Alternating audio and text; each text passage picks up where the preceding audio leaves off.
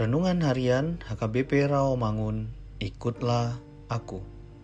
Rabu, 23 Juni 2021. Dengan judul Apa yang ditabur, maka itu akan dituai. Bacaan untuk kita pada pagi hari tertulis dalam 1 Samuel 19 ayat 8 sampai dengan 17 dan bacaan kita pada malam hari tertulis dalam Markus 6 ayat 45 sampai 52. Dan kebenaran firman Tuhan untuk kita hari ini tertulis dalam Galatia 6 ayat 7 yang berbunyi Jangan sesat Allah tidak membiarkan dirinya dipermainkan karena apa yang ditabur orang itu juga yang akan dituainya. Demikian firman Tuhan.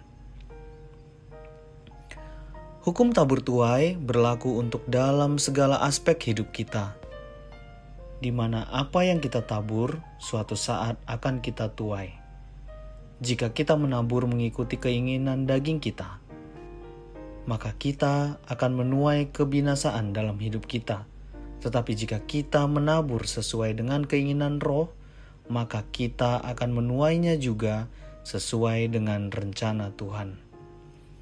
Firman Tuhan yang disampaikan melalui surat Paulus ini agar kita tidak jemu-jemu untuk berbuat baik, di mana perbuatan itu bukanlah atas dasar dorongan daging, tetapi atas dorongan roh Tuhan.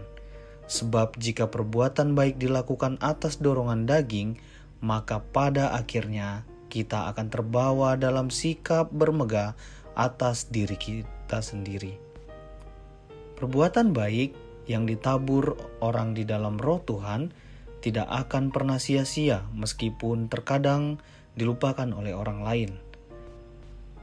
Karena akan ada tuayan yang melimpah diperoleh oleh setiap orang yang menabur kebaikan di dalam Tuhan.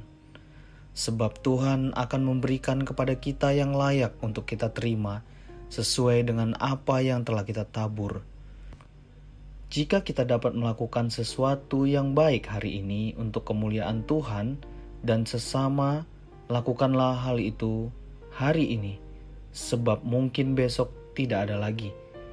Marilah kita menabur di dalam roh dan kasih Tuhan, karena di waktunya kita akan memetik buah dari apa yang telah kita tabur tersebut.